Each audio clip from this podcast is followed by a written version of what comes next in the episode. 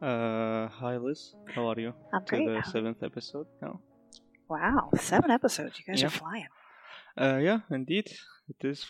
It's seventh or sixth. Yeah, okay, it's six then. Um, I'm an artist, not a math major. Exactly. Yeah, that's the point.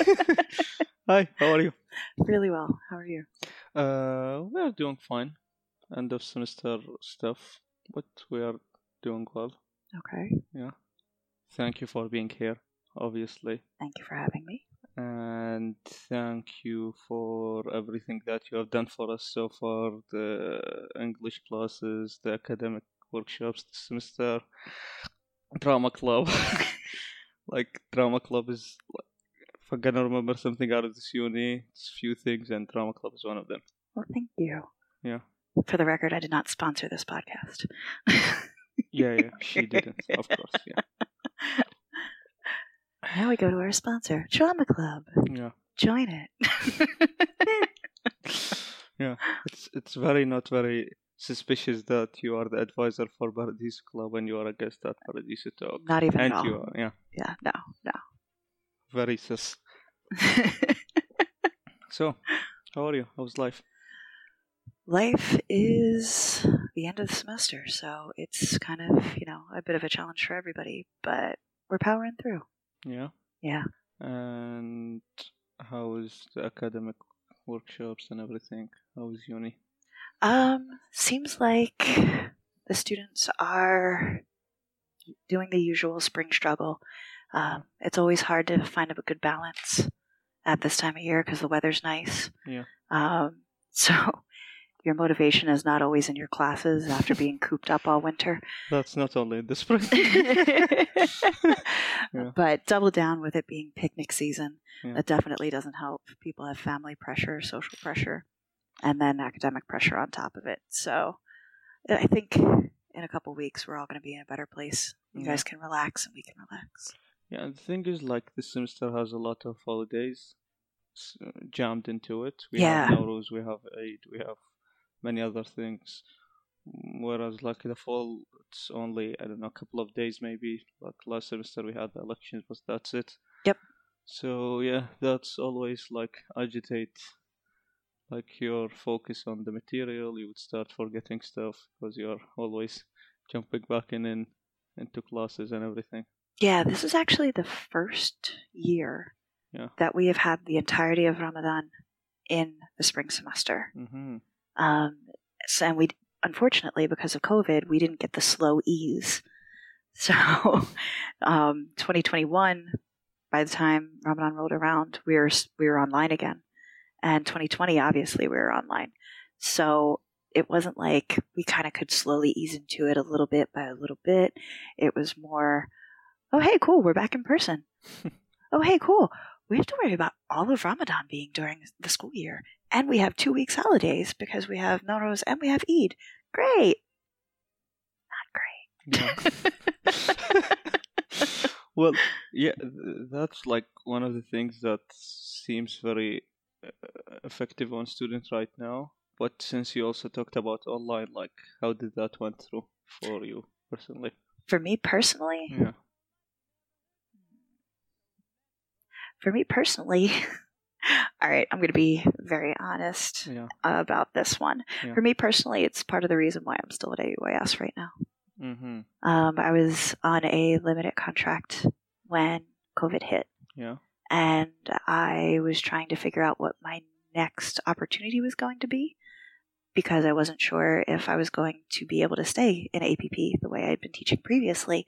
Um, and COVID hit, and I was the only person left in the uni who had been a Moodle trainer. So I That's wound, good. I wound up staying in order to help the other faculty members learn how to use Moodle Yeah. that had never had to use it previously. So that was that was a bit odd.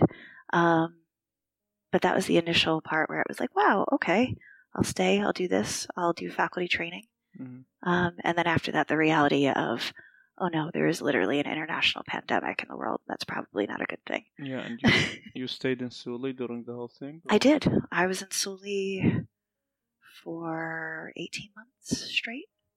From February? from January 2020 until May 2020. 2021. Yeah, So yeah, that's that's a lot. that's 15 months. yeah. Yeah. And Just me and my dog in my apartment. Yeah. and like, how do you think the university dealt with the situation? Like objectively, when we look at it back back then.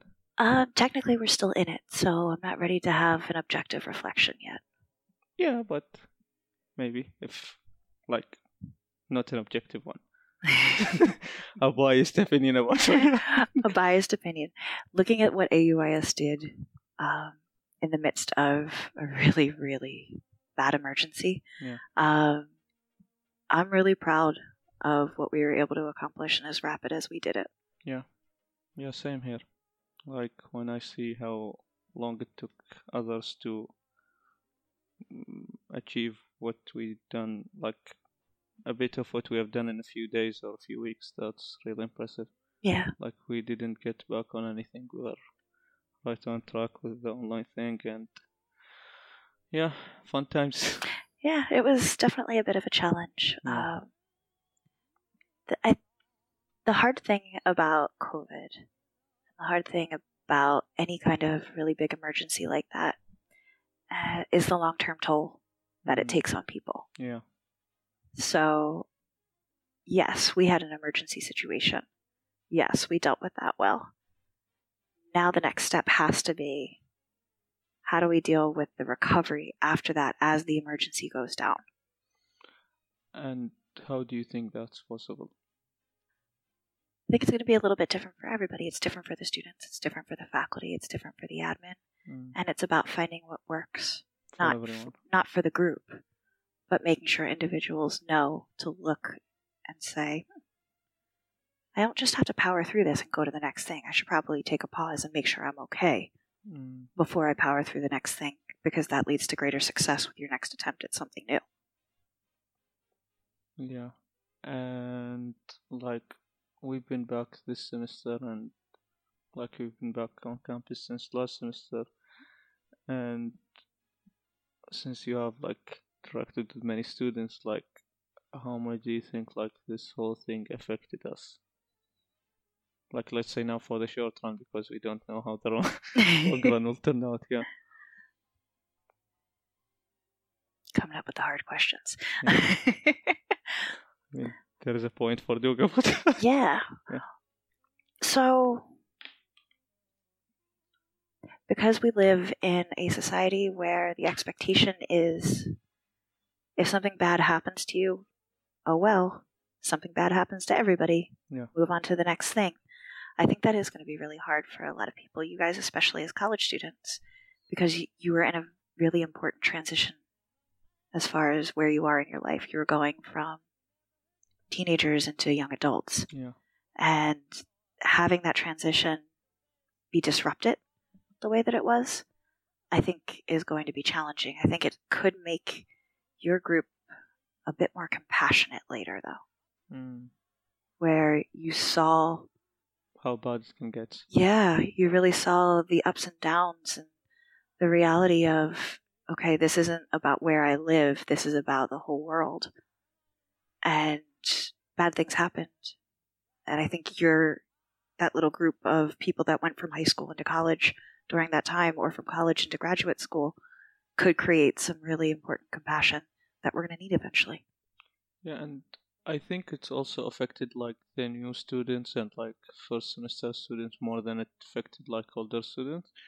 Because like what I've seen from older students, like they've been around here, they have done almost everything at uni, and they're just waiting to get their like certificate and like go away.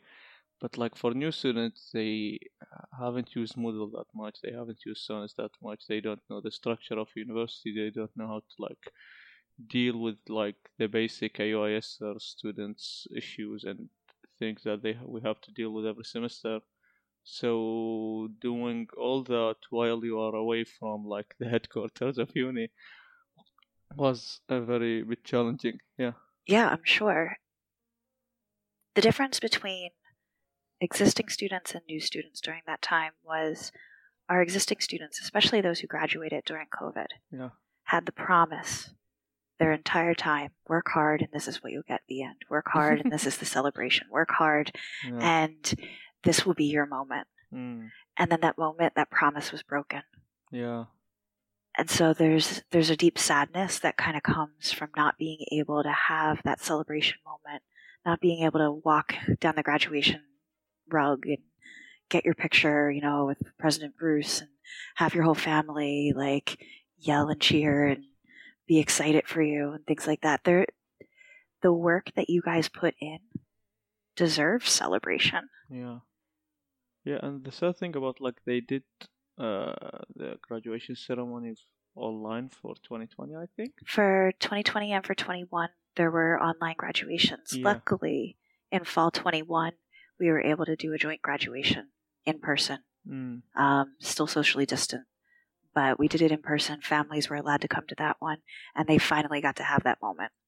Yeah, because like for the 20 or 21 version of like the online thing, they had like Ahmed al-Bashir. Do you know the, uh, the and it was really sad because they wanted to bring him here, like actually to uni, and that would have been like so much because like I've been watching like his uh, satire for since since he started, Yeah, that would have been really nice, like for me, and of course for like graduate students to meet him on their like big day. That would have been very nice, but we still had him virtually. Yeah, yeah. that's a bit nice, but yeah, things happen. Lives Yeah. move on. And now, as you were saying, the challenge is for the newer students Mm. to make sure that we, as the employees of the uni, get you guys to the point where you feel comfortable being at uni. You know who to go to. It's not just an email. We have to put our faces out there so you Yeah. know not just, oh, hey, that's Liz, but who the heck is Liz? I don't know who that woman is. She's just the. I I wish if there was like a podcast episode with Liz, so we can like know who is she before like going and talking to Liz. Thankfully, there will be. hey, Yeah. hi, how you doing? so, uh, how do you think we as like fourth semester students and like older students should deal with and go with the newer students? So let me make sure I'm understanding this correctly. How can you, as the fourth semesters, help the newer students to yeah, adjust? help or yeah, or mostly. because you're fourth semesters, but your first two were during COVID, Yeah, you're so still we are we are slot two. you're still kind of the new students too. Yeah, Um, honestly, I'm going to ask you guys to read your emails from Lowen a little bit more. yeah, I do that, but I know many people who don't. yeah, So when you get those AUIS student services emails, don't just go, oh yeah, whatever, and delete. Yeah, those, those shameless, are, like, shameless plug for student services. those are always fun. Like they have like the advertisement for things that are going through the week. They have a couple of discounts for UI students. That's always nice. um, and for you, as someone who is a club leader, I know that you have a lot of conversations with Lowen Yeah. and other members of the student services team. Um, when you're talking with your friends, you are a great example of I had the motivation, I had the idea, let's start a club, let's get something going. Yeah. Our students are brilliant and they Yeah. come up with some really cool ideas, but because of those semester gaps, they don't always know who to go to to talk and say, hey, how do I develop this idea while I'm here more? Mm, So I think as someone who's in their fourth semester that has taken the initiative to say, hey, I got an idea. How do I make this happen? I think you would be a really, really good mentor for incoming students for how to develop an idea into a club, into action, yeah, into what all this work that you're doing right now. I think you're a great example of that. I don't know because like what I've also seen like with new students, like we were like new students once, and most of the things that we heard from like older people, like we just ignored it and we started doing the same thing, and also like the cycle of mistakes and f ups also reoccurred again and again. So is it like a good thing to like? I know like some people would try to benefit from that, but I also think many people would just want to go on their own and like have their own failures. Yeah. Instead of listening to others. Yeah. That's always nice to. So talk to us about like who is Liz? How did you get here? What Oh. happened? He's asking the deep questions, you guys. Yeah. I mean, I have the tissues here for a reason. yeah. Alright. Yeah. So, basic introduction. Hi, my name is Liz O'Sullivan. Yeah. I work at AUIS. I've been here since 2012. I am currently the Director of Academic Success and the Academic Counselor. Um, I started in 2012 in APP, actually. Which level? I was teaching listening and speaking. That was before we redid the curriculum. I was teaching listening and speaking in level two, Mm-hmm. and then I switched into reading. And then we overhauled the curriculum completely because we needed to have more of an integrated approach. So APP students were coming through, and everything was compartmentalized. Grammar is only in grammar class, writing is only in writing class, reading is only in reading class, talking is only in talking class, study skills. classes? Yeah. Oh, Yep. That's a lot. And so the feedback that we were getting from the undergraduate profs was that if you were in a lit class, that separation in APP between reading and writing and grammar wasn't really coming together well. Mhm. Civ class, it wasn't coming together. There are all these courses in the core that students were getting into, but we only focused on everything separate. So we combined it into two classes, and that way it was more of an integrated learning approach and it's better pedagogy. Yeah, so for what you guys just were. like reading and writing, right? reading and writing and the study skills that I was doing in the listening and speaking class Yeah. were then incorporated into everything.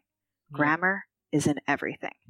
So it's not something you learn separately. It's something that you learn through your reading and through your writing. So instead of like only this thing, it's focused on this thing, but it also had like all the other important stuff. Yep.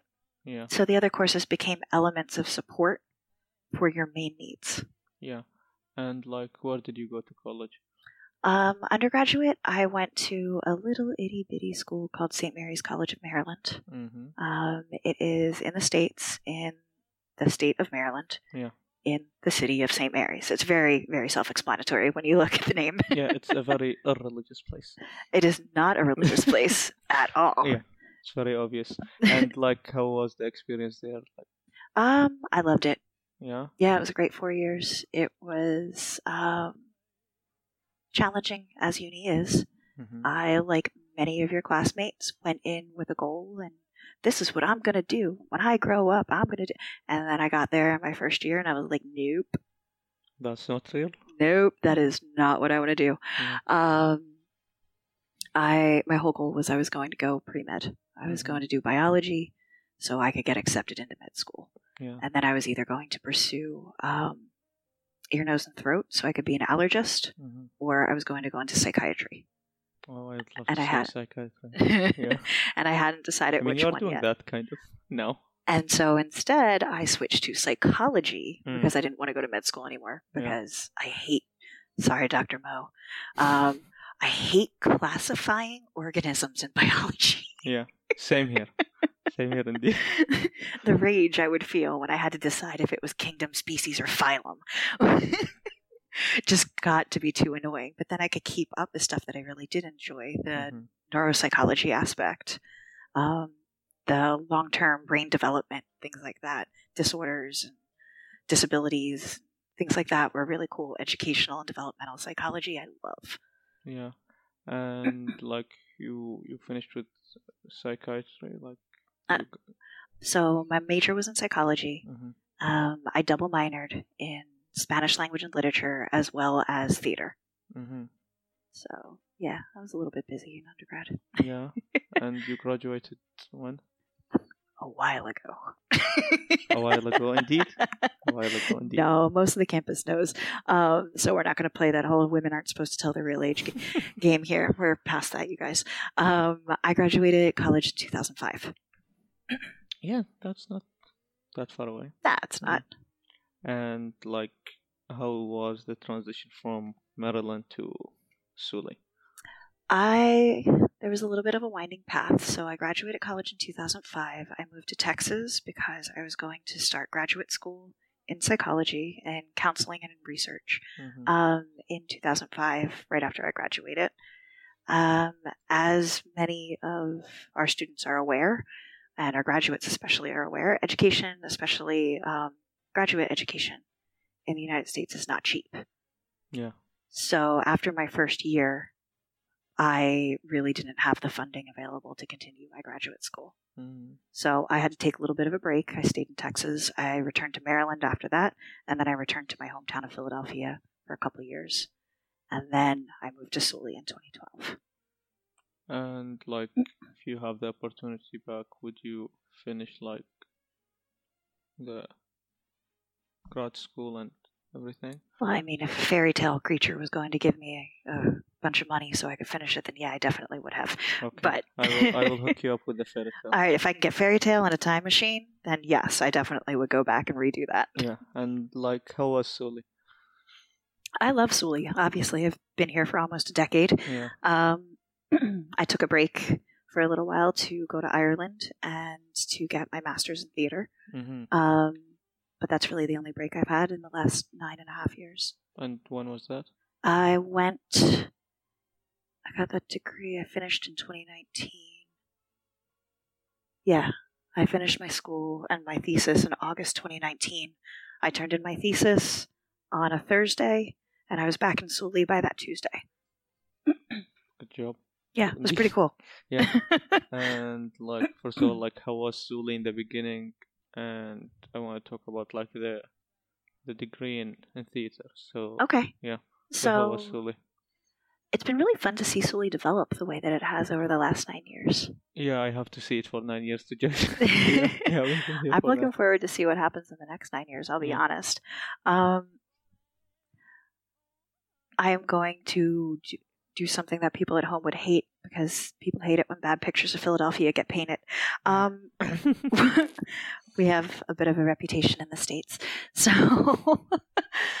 um, one of the things I was most surprised about in Sully was in my first year, I accidentally left my cell phone in a taxi cab yeah. in my home city, you will never see that cell phone again. It will be turned off. The SIM card will be ripped out, and it will be sold before you even realize it's gone. Mm-hmm. Most places. Um, that's just you know part of life. Yeah. Instead, the taxi driver was like, "I dropped her off at Pack City. She works at the American University. Let me figure out. Let me figure out. Let me figure out." And that taxi driver found me. Yeah. Yeah, through you know calling a university, calling people on our security team, and was able to like find where I was on the uni to be able to get me my phone back, Wow. which was pretty amazing. Instead, like that was one of my greetings to Sully was that kindness, that generosity, and that care Yeah. of a stranger who could barely even get a couple words out.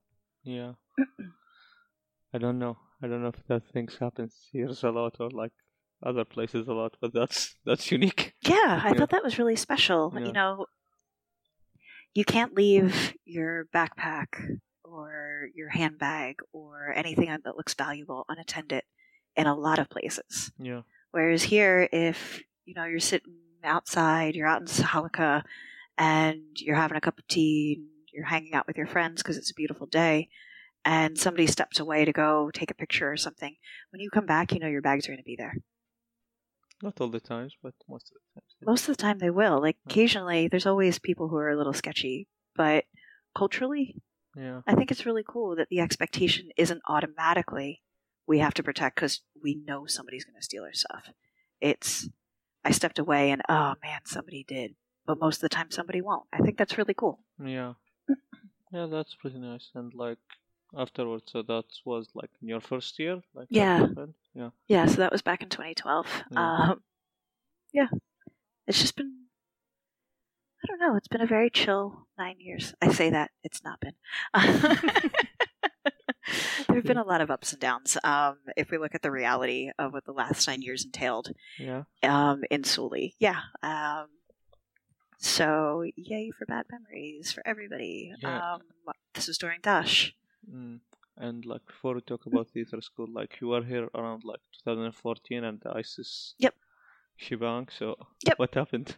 Um, they didn't win. Thank God. Woohoo! Yeah. And like, uh, how's it affect? Because I wasn't there, here, obviously. So, Right. like, did it affect uni as much as COVID, or like Um, COVID had more of an effect. on everyone? I feel like just in a different way. Mm. The immediate the immediate danger of both situations was very different. Um, so for our students that were from areas that were more affected, it it was really bad. We you know we have students from a variety of places. We had students here from Mosul. Yeah. We had students whose families were at risk on a regular basis. We have students whose parents are involved with Peshmerga.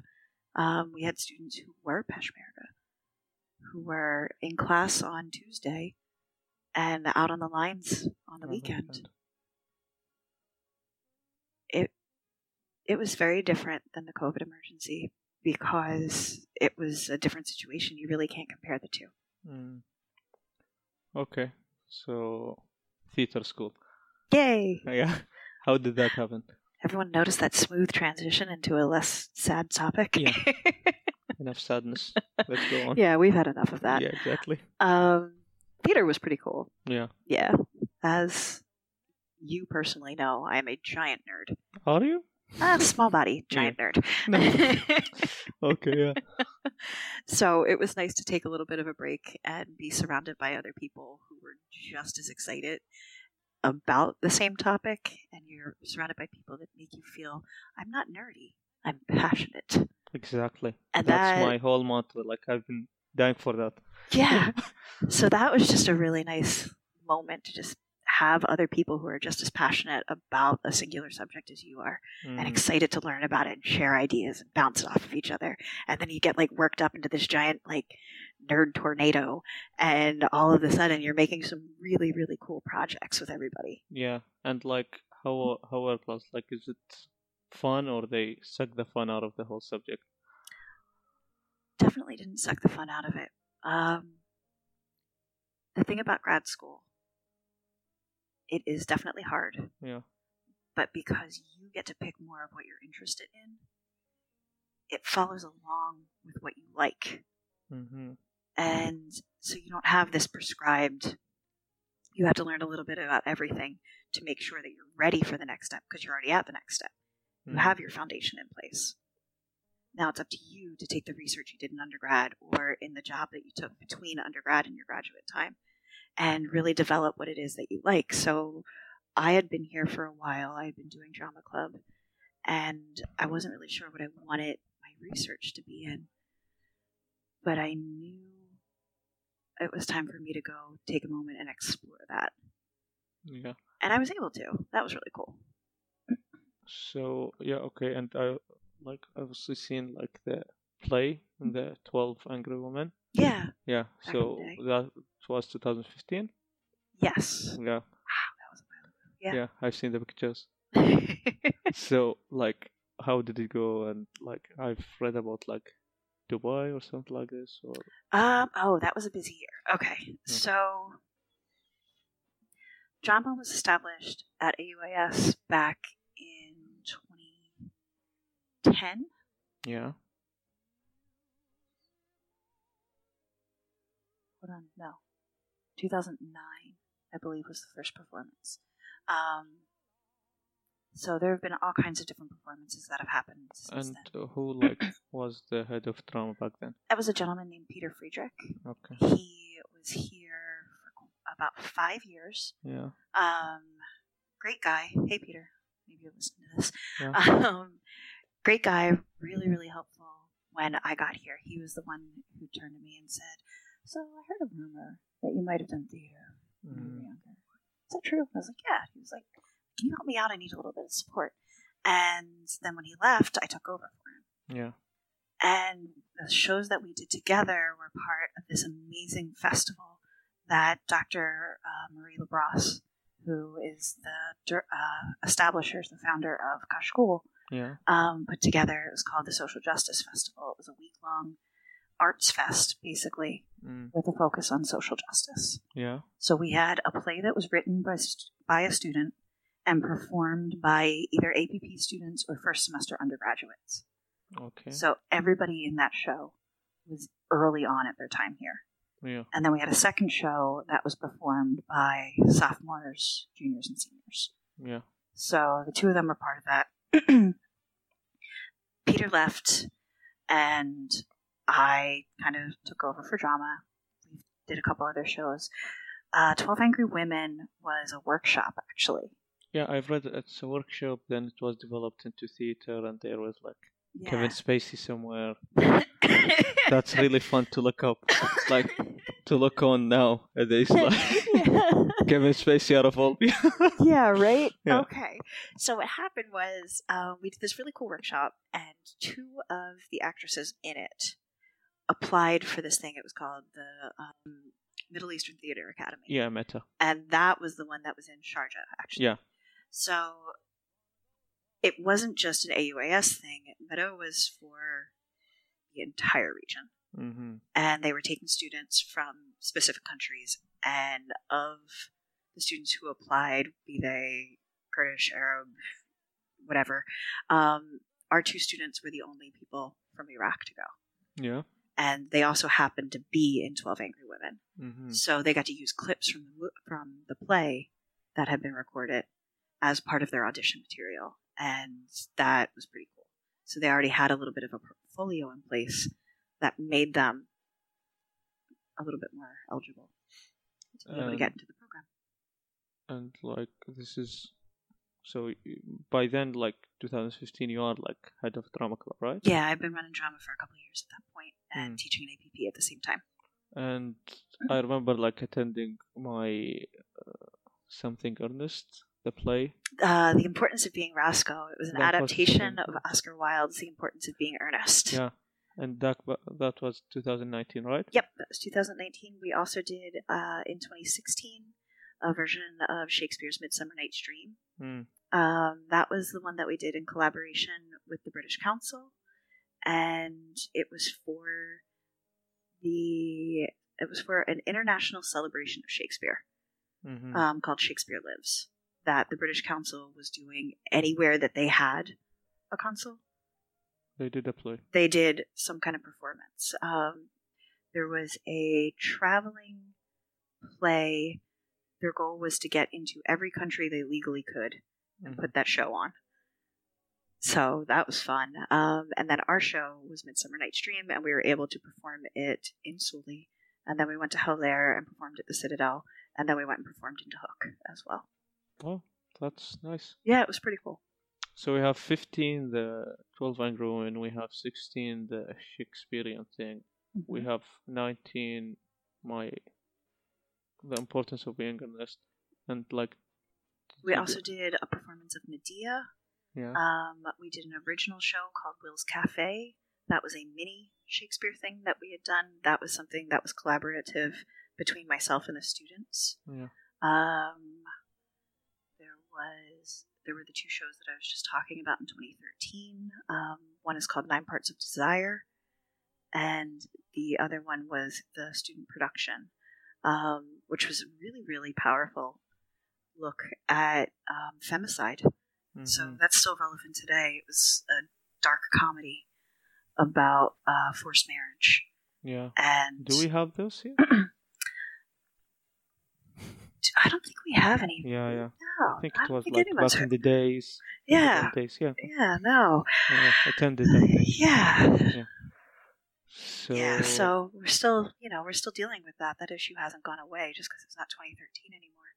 Um, it was a student named Mahdi Murad who wrote that, and he was generous enough with his writing that he allowed for a lot of collaboration between himself, the cast, and that way we could have a variety of inputs.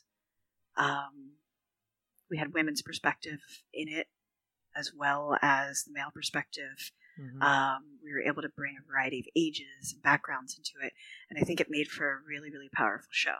So that one was called The Arranged. Um, since again, it was about arranged marriage, Yeah. and it was about uh, the threat of honor killing.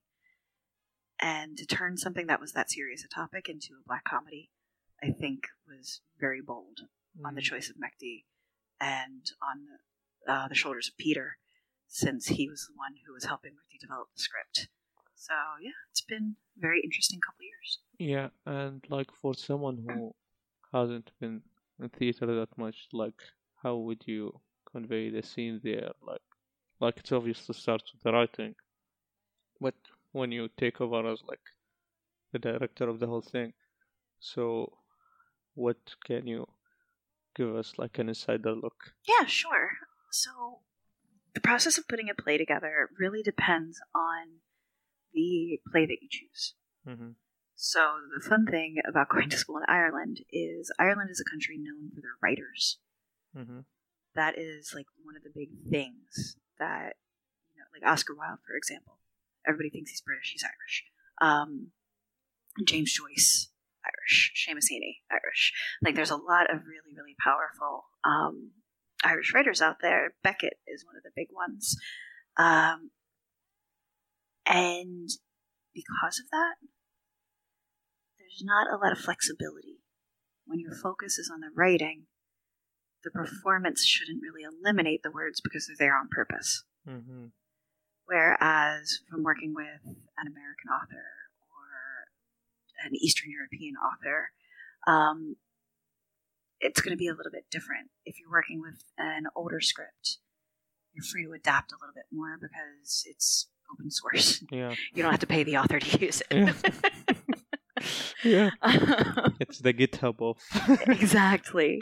So, for instance, the play that we did, Nine Parts of Desire, Yeah. the author actually came as part of the Social Justice Festival. Her name's Heather Raffo. Mhm. Um, she is an Iraqi American woman. Um, her father is Arab. Her mother is a you know, white lady from the States. Yeah. Um, and so she actually came and did a bunch of workshops with the Mhm. actresses to really discuss why certain things were written, and she approved any edits that we made for Yeah, time or content. Yeah. yeah, which is really really cool. So they got to have a first-hand conversation With the writer. with the author and the director side by side. Yeah. So that was a really, really amazing experience that you don't get to have very often. The other side of that is, for instance, uh, the importance of being Roscoe. We were able to just take that and adapt it as much as possible. Mm. That is a play written by an Irish man who was living in London at that point, making fun of London society. So we were able to kind of take it and look at the ramifications of how do you put that performance on in a different country 100 years later. Mm-hmm. And so we were able to turn it into this really cool workshop where there were uh, members of the ensemble who were deep reading and then saying, This would be a really good example for how the audience would get it better. This is how we can throw in random Kurdish phrases. This is how we can throw in a random Arab phrase. Yeah. This is how we can point fun at certain elements of society and the way they present themselves, just like Wilde was doing. So Mm. it wasn't the words that Wilde wrote, it was the spirit of what he meant that we were able to include. So that was also really fun. Yeah. And so, so you say like flexibility is like Mhm. a big thing for for a director of theater, especially with the script. What else? Yeah. So I flexibility is really fun. The creativity is fun. Mm. It's really fun to like hand somebody a bunch of words and for that person to then create a character. Mm. Or to hand somebody an idea and say, okay, now I want you to do this and to watch them like transform. I think that's really fun. Either when I was acting, I really loved to do that. And then as a director, it's, I think it's even more fun and an educator to Mm. just watch people go from nervous into okay i'll try it into i think i can do it into oh my gosh now they are a different person kind of the way they are able to manipulate their body their voice and just really get into what it is they're trying to portray i think that's really fun to watch and see develop Okay. One interesting thing. Like, I remember back in 2019, the the play there was a bit of alcohol there. yes So was that real alcohol or was it? of course it was not real alcohol Oh, they were empty bottles that had pomegranate juice placed into them or iced tea yeah, sure. Okay. um, I totally believe that story. Uh, you should have smelled the rancid pomegranate juice when it actually stayed. I, I was sitting in the back. That's why. That's why I didn't. But it looked real. Like, good job on that. You had the bottles, everything. That was impressive. Thank you. Um, the secret is iced. Uh, you take a hot tea, you don't make it full strength, and you add in a little bit of apple juice, Yeah, just a little bit, and then water. and it looks like bourbon. It looks like some kind of brown spirit. Mhm. And then in a wine bottle, if you put um, Grape juice. grape juice and pomegranate juice together, Mm. that usually works as well. And then you're set. That's That unfortunate. I really thought that they had alcohol in the middle of university. Yeah, certainly not. That wouldn't be fair to ask students that possibly have uh, their religious beliefs compromised. That's that's bad on me as a teacher, but also as the director. You want to, you want your actors to be able to feel as comfortable as possible with what you're asking them to do. Mm. So if I were to violate their boundaries, their consent, their beliefs, then they no longer trust me to hold them in like safe regards. Yeah. So that's a that's a big part of my philosophy for how we approach things in drama club. It was really good. I remember it like we went with Alex, me, Ayub, Hassan, and worked with Alex. It was pretty fun times. Cool. Yeah. And I think I still have the tickets. Or A- Ayub does. I don't know. We might. Uh, shout out to Navon for designing those tickets. Yeah, they were pretty cool. she did a pretty good cool job. tickets, yeah. Yeah. So, one last thing before we start talking about Star Wars and movies. it's Yeah. a shame this is a podcast. You can't see my lightsaber tattoo. Yeah, As we're a talking lightsaber about Star Wars. And, in one of the fingers on the side. uh, for the record, it's the purple one, Yeah. like uh, Mace Windu's. Exactly. So, back at your uni time, were there also like clubs and Yeah. yeah, and like how would you compare the scene? Like I asked Lowen this, like Lowen compared this the scene from back in his own days and Mhm. now. So if you can do like back in the days here, now, and like Maryland, and So when I first got here, this is again, this is COVID related. So coming out of COVID, trying to get students to feel comfortable with clubs when Yeah. at the same time, some of them are dealing with long term health problems because they got COVID once or twice, yeah, or their family members did, or their scholarships are compromised because they're not set. Like the way they learn is not good for online learning yeah, things like that. It's hard right now to get students back in the swing of feeling comfortable with club activities. So that is a little bit hard. Um, I kind of I miss the fact that we used to have random concerts pop up. mm, Music club used to just kind of step outside when the weather was nice and kind of just start playing guitar every once in a while. that's nice. Yeah, that was I'd really love cool. to see that. Yeah, Yeah, so I kind of miss stuff like that. I miss um, spontaneous feeling. mm. that we could have every once in a while where um it and doesn't have to be planned. yeah you yeah. experienced this a little bit when you first got here where you would just go and the ping pong table would be out Yeah. but time and, the co- we had a concert like last semester as well. Yeah. We had a band and everything. Yeah, that like was stuff- pretty cool. Yeah, stuff like that's really fun um but you know time weather it's making sure that we have appropriate and safe materials for you guys Yeah. um so that that is a little bit different we had more club sport activities when i first got here mm. than we do now. So there were regular football games that you go and see. Um, there was always uh, faculty student matchup. matchups a lot. Um, as somebody used to play in them, I definitely miss those a little bit, but I'm also a good deal older now, and my knees hurt. So No, you don't. Just your imagination. yeah, Imagine no, the, the weird creaking sound was definitely not my kneecap popping. That was the disc. Please don't put in yourself. So and like the club scene in Maryland, like how was that? Uh, that's going to be completely different just because of the size of the student body Mm. and the age of the school. Yeah. So that's the school had been established a lot longer. So, for instance, um, some of the clubs that I was really involved in were service clubs. Yeah. What were those? Uh, we used to once a week go into local elementary schools and provide them with tutoring support and um, uh, adult mentors, basically. That's nice. Yeah, so students whose parents worked a lot and therefore they didn't have as much time with adults Mm-hmm. would give them a chance to have school time, but with someone they could have as a mentor. And that was really cool. Sometimes they came to campus and would work with us, and then sometimes we would go and visit them at their schools in their after school program. And so that was really fun. We did a lot of homelessness awareness Yeah. because we were really close to Washington, D.C Mm-hmm. and there's a very large homeless population in DC. So we did a lot of advocacy for um, the, for people who are unhoused and mental health issues that came along with that. Either they were unhoused because they had mental health issues, or They have mental illness. they developed some kind of you know stress reaction, trauma reaction due to their time without a home. Yeah.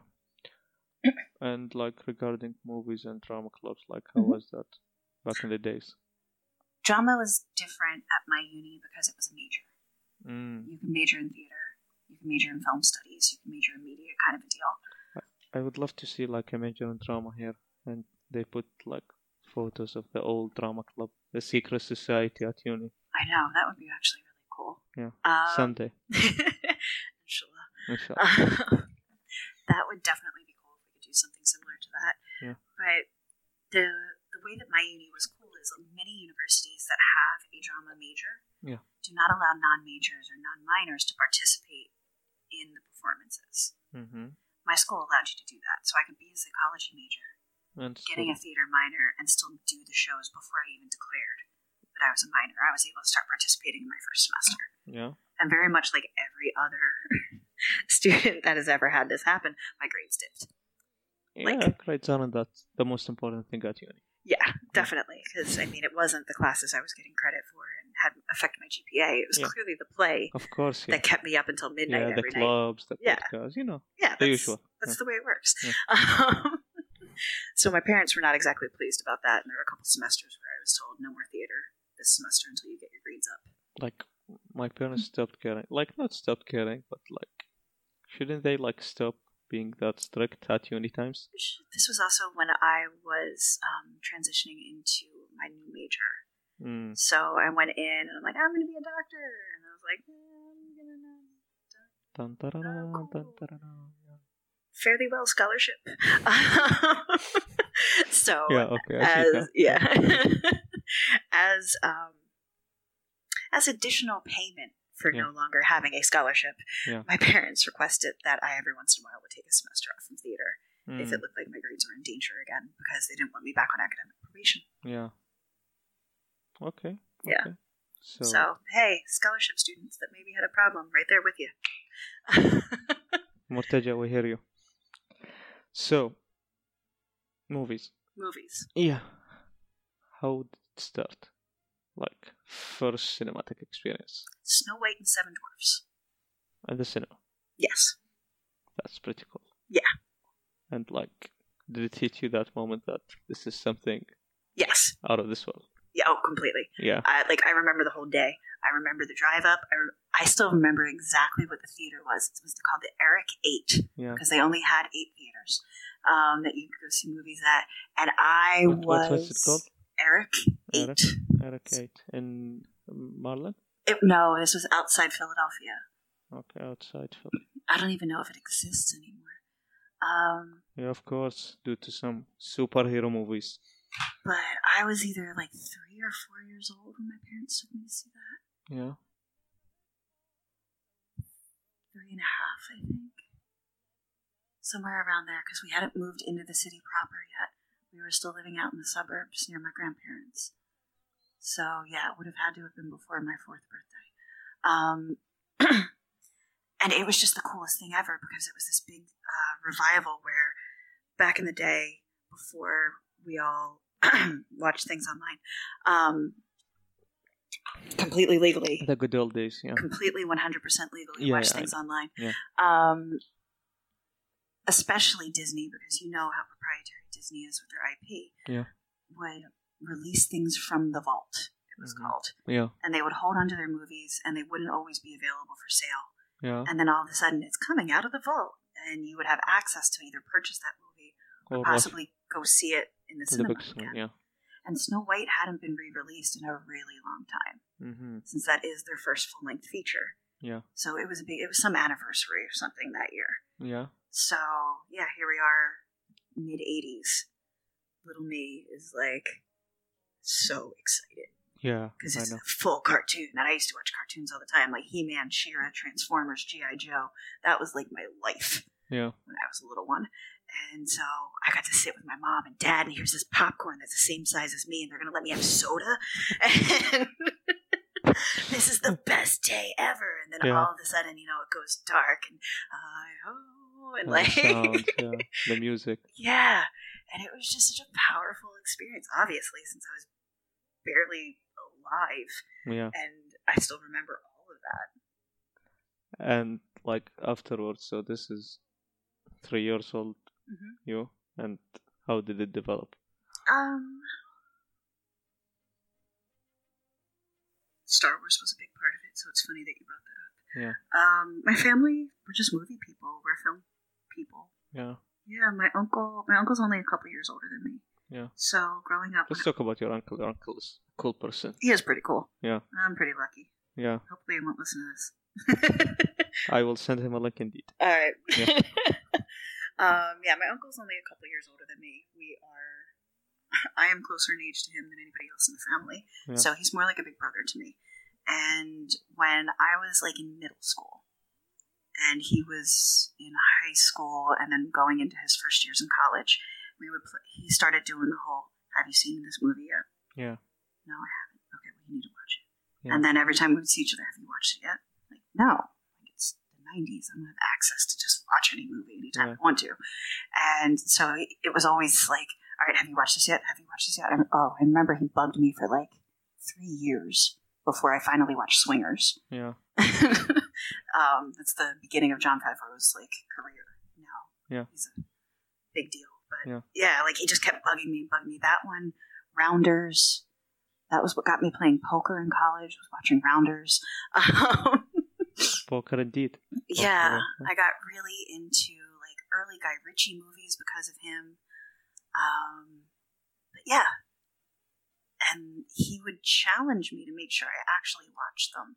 and Like- wasn't just telling him like, yeah, yeah, I watched it. He'd be like, all right, cool, and then he would start like throwing quotes at me. And if I couldn't quote back with him, he'd be like, you got to go watch it again. Like based what I've seen, you better just like sit down with the person and make them watch the thing. Mhm. Yeah, that's yeah. Uh, back in the day, it was a bit difficult. yeah, definitely. But And now you should definitely do that because like you hear people about like just watch this, just watch this all the time, but no one actually makes the effort to just sit down and watch things. So yeah, I think that's the realistic solution for nowadays. yeah, Just sit down with whoever who you want to and just watch the the, the goddamn thing here. Well, the cool thing with that is then you're sharing the experience with Yeah. somebody. If it brings you that much joy that you want somebody else to watch it, Yeah, then you can really have that shared experience of laughter or tears or like shock together. mm. And that's really fun. And the hard thing with Buzz um, was that he was at college. So as much as I looked up to him and as much as I wanted to, we couldn't always watch that stuff together. And then after he was done college, I was in high school. And so I was always busy as well. Mm-hmm. And then I went away to my college myself, and he was, you know, doing grad school, and it was just this constant back and forth and back and forth of when we could actually do stuff like that together. And it wasn't until we were both adults that we could regularly just be like, "All right, cool, let's just sit down and watch a bunch of movies all day today." yeah. Yeah, you can definitely do that today. Like even if you were like you had some distance between you, could still just do a watch party and exactly. throw something. Yeah, Like, I mean, one of the cool things during lockdown were all the Twitter view-alongs and everything that would happen. Where you'd Mm. Have people around the world commenting on the exact same show, starting it at the same moment. Like that was pretty cool. yeah, I might have done that a lot with Doctor Who. that would have been nice. So, uh, Star Wars. Yeah. Like you've seen the, not the original ones, or the original ones. The first three. You saw them in the cinema?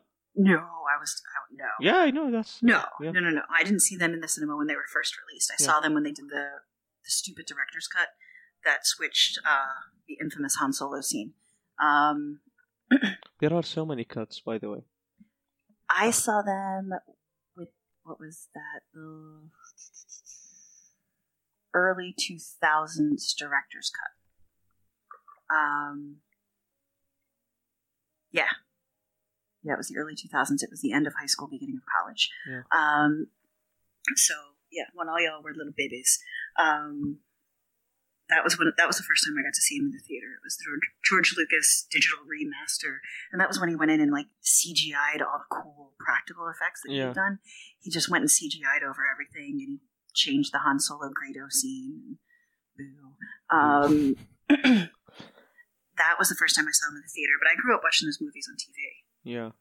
So, like the first one you saw, like, was a remake of of the The first time. I don't even remember. No, I don't even know. They were just always on. Mm. I I knew the big reveal before I understood what the big reveal meant. Yeah. I mean, it's been 30 years. I kind of feel like almost no, it's been 40 years. I kind of feel like spoilers are a little bit over at this Yeah. point. Spoilers ahead. for like, I- who hasn't watched Star Wars yet. yeah, I knew the whole Darth Vader thing before I knew the implications of what that Darth Like, Vader how did moment. it happen? Yeah. Yeah, like it was just something I always felt like I knew. I used to play with my uncle's figurines, and he used to try to take his Millennium Falcon away from me. But like, no, you can't touch that. yeah. And yeah, so I used to have like my little green army men and Chewbacca having like little fights all the time. Yeah. so it was just always a part of my cultural consciousness and awareness Mm. because all three of the movies were out by the time I was an alert human being. Okay. okay. And what do you think of the entire uh, nine movies and seventy thousand spin-offs and seven million comic books? So Mando is really good. yeah. Mando is really Mando is really good. Um, I'm interested to see what happens with the next two. Obi Wan. Yeah, I'm Yeah. really interested to see where we go with that. Yeah, that seems. In, Well, you, I mean, one. Ewan McGregor's a really talented actor, so Yeah. there's that. Mhm. And um, he's all, the funny thing is, he's almost the same age as Alec Guinness was when he was when he was Obi when he actually was being Obi Wan. Yeah. So that'll be a really cool to see how they deal with that transition. Um, I used to be a bit of a will actually on this stuff, and what? yeah, I, I used to be a little bit like gatekeepy. Mm-hmm. Um, and then I realized I'm a grown up, and that's messed up. Yeah.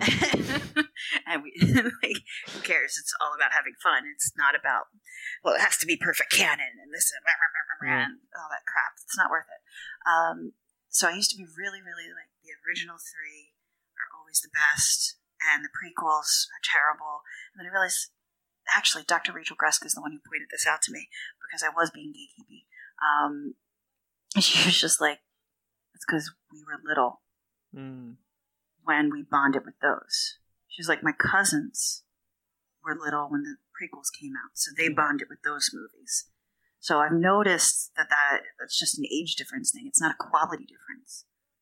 It's an age difference about how old you were when those movies came out and what really you like emotionally resonated with Yeah. as far as that. So I think it'll be interesting to see uh, in 15 years what it's like for the people who are five Mm. when the last three came out. I think that could be really, really interesting to see like how they feel about those three movies compared to How did how, we? how you and I could talk about them. Yeah. okay. What else? Like Star Wars is a big thing, obviously. Yeah. What else? Um, I okay. So I really enjoyed elements of the most recent three. Mm. There were parts of it that I thought that were really, really, really well done. Yeah. I hate the fact that Disney bought them. I mean, they are so big now that they can buy everyone. Oh yeah, I get that. It's not about the Disney ownership. Yeah. It's about the forced timeline that comes out of that. Mm. Disney wanted them released on these days. Therefore, you had to have them released on those days. And it didn't matter if the writing was not in line. It didn't matter if Carrie Fisher died. This is when they were going to be released because Disney had a timeline. Yeah. Because they have so many different IPs to manage that you have to make sure that Marvel is not in competition With It's not- Star Wars. with Star Wars, which is not in competition with Pixar, Yeah. which is not in competition with like Disney animated films. So, in order to manage all their IP financially, they have to hold to their deadlines. Yeah. The Marvel restructure that happened post COVID, because of just everything being shut down, has waterfall effect on everything. It's not just the Marvel restructure. Then they had to make sure that everything else was restructured too. It was just lucky that all the Star Wars stuff is on Disney Plus Yeah. it's not in wide release right now. They're focusing on TV shows. So I feel like that was kind of a bummer because when J.J. Abrams took over for the third movie again, he was already writing a film that had no connection to what Rian Johnson wrote. Yeah. And I thought, like, I know people don't like the Rian Johnson one, but I thought Rian Johnson had really, really powerful commentary in that movie. Roman is the second one, right? Yeah, that was the second one. Yeah. I like that one. I, I really enjoyed that. Yeah, same here. Um, It was actually my first Star Wars movie that I've seen. Really? Cinemas, yeah. yeah. We had like cosplays and like it was a, a big thing. I had a tour at the cinema back then because I was going there a lot, so that was pretty nice. That is super cool. Yeah. Yeah, I just I really enjoyed that movie. I I saw that here. Yeah? Yeah. Yeah, So 2018. yeah, so when we did wait, did I see that one here? No, I saw the first one here. Uh, So- Force Awakens, yeah. In in the third trilogy. The third trilogy. Yeah. So I get the originals, the prequels, and the sequels. yeah. So in the sequels, um, a really cool thing that we did was a lot of the AUIS faculty, staff, um, and some of the other members of the community that we were all friends with. Yeah. So just people from all over Sully. We rented out City Cinema together. We uh, we rented out a theater in City Cinema yeah. so we could cosplay and nerd out and as a very large group of about 75 people at 10 in the morning we got to go when the movie was first released.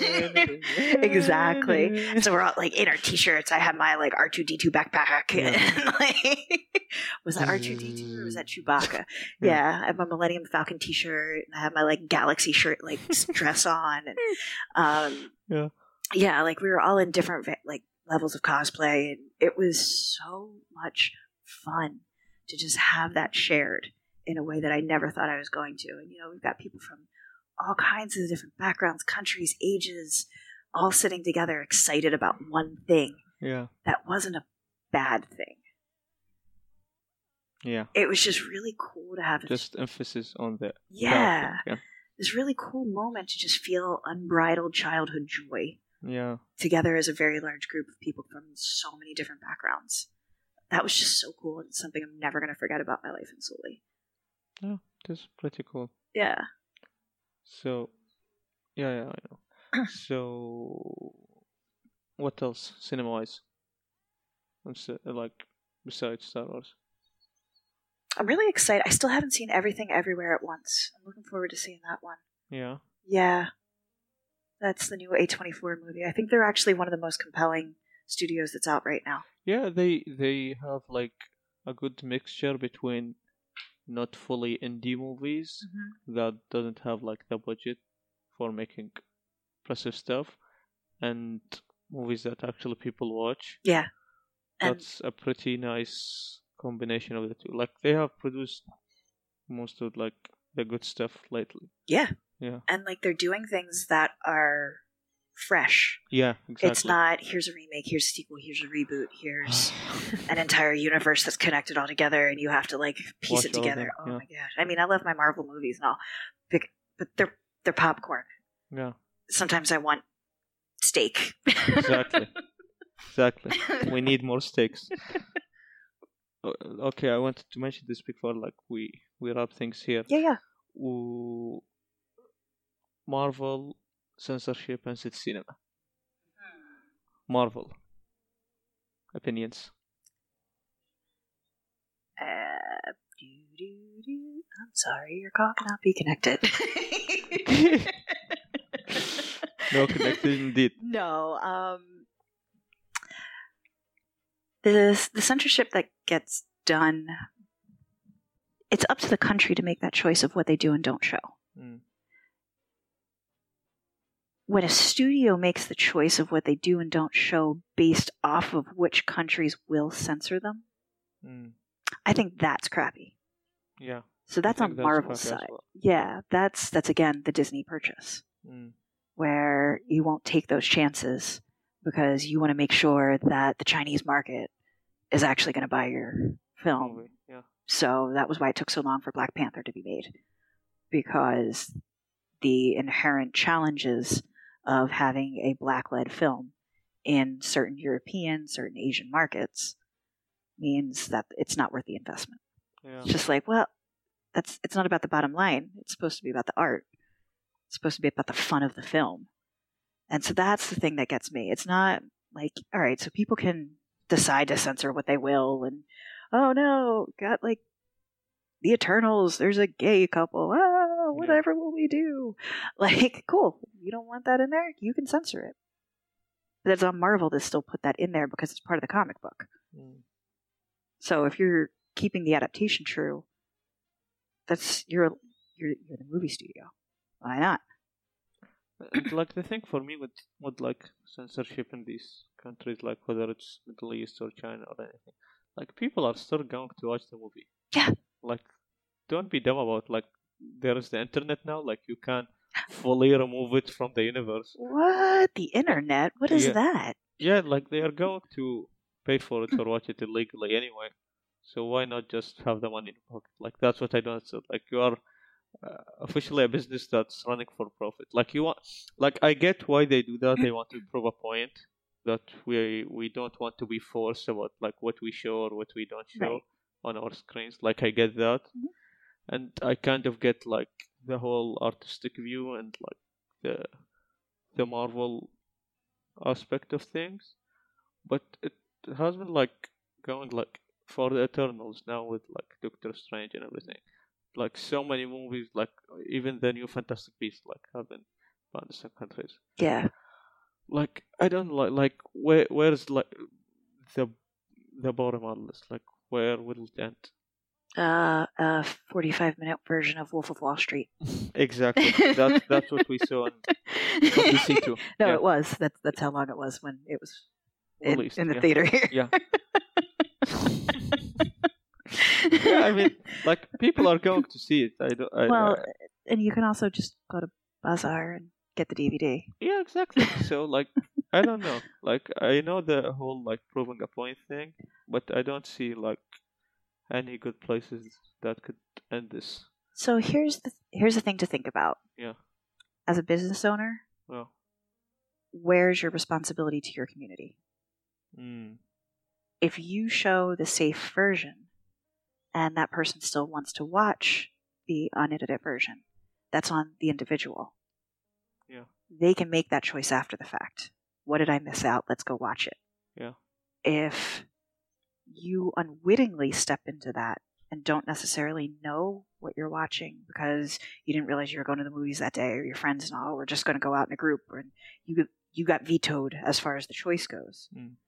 if that is something that you know if a gratuitous nude scene as the wolf of wall street had did it?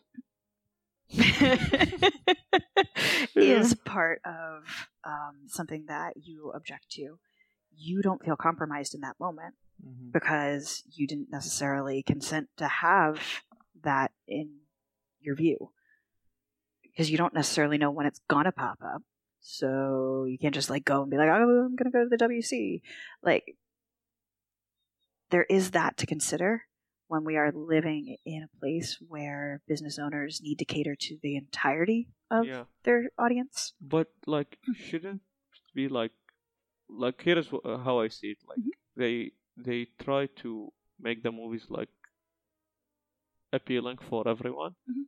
and not appealing. Like they they don't have as much age restrictions here as they should, and I think because like they want to sell more tickets. And not only that, because like also they want to accommodate our traditional fundamentals and right yeah norms and everything but like the movie you you keep cutting like leave like the nudity and sex stuff. Like if you keep removing like the like homosexuality things, the religious things, like uh, there was like American Sniper was banned in most countries. As it should have been. It's- It's a good movie. Like It's propaganda. yeah, I know, but movie wise, it's a good movie. Uh, I say that as somebody who's from the same town as Bradley Cooper. Yeah. Propaganda. so I don't know, like I don't see it. The more I see it, like you are just going to give more more attention to the movie.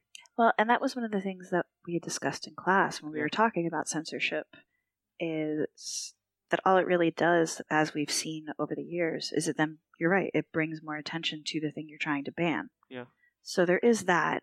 And you're not making any dime out of that. Mm-mm. Yeah. So I feel like that would actually be an interesting conversation to have with, I don't know, local business owners who have to make that choice. Yeah. I would love to hear Like their it's, thoughts it's not banned here like the Marvel stuff. Mm-mm. They are not banned here. No, that's Yeah. deal. It's only some Arabian countries. um, and a, and a lot of China Yeah. as well. Yeah. Okay, we have to wrap this, but we have to talk about City Cinema first. They are still closed. What the f? Doctor Strange. Want to see that? like, uh, do they really like? In, in what rationality they thought like closing the cinema when Doctor Strange is gonna be released? It's a good idea.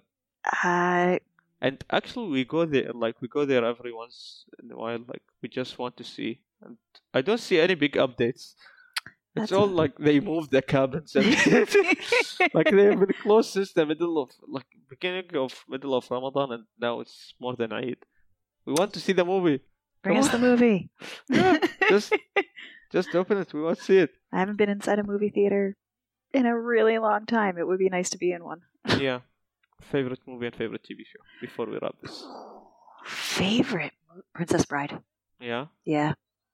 and TV show. Favorite TV show. That's one that always changes. For now. Days. Favorite TV show of the day is um.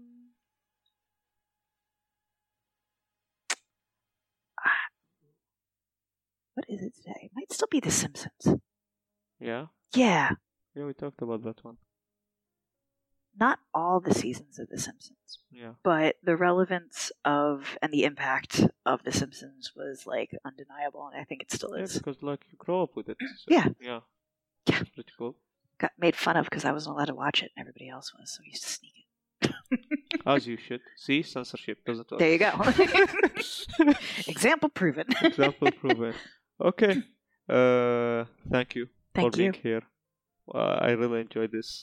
Thank you guys for having me. This has been fun. Yeah, it has been fun. Okay. Uh, for everyone who's still listening to now, thank you for listening and have a good day. Bye bye. Bye.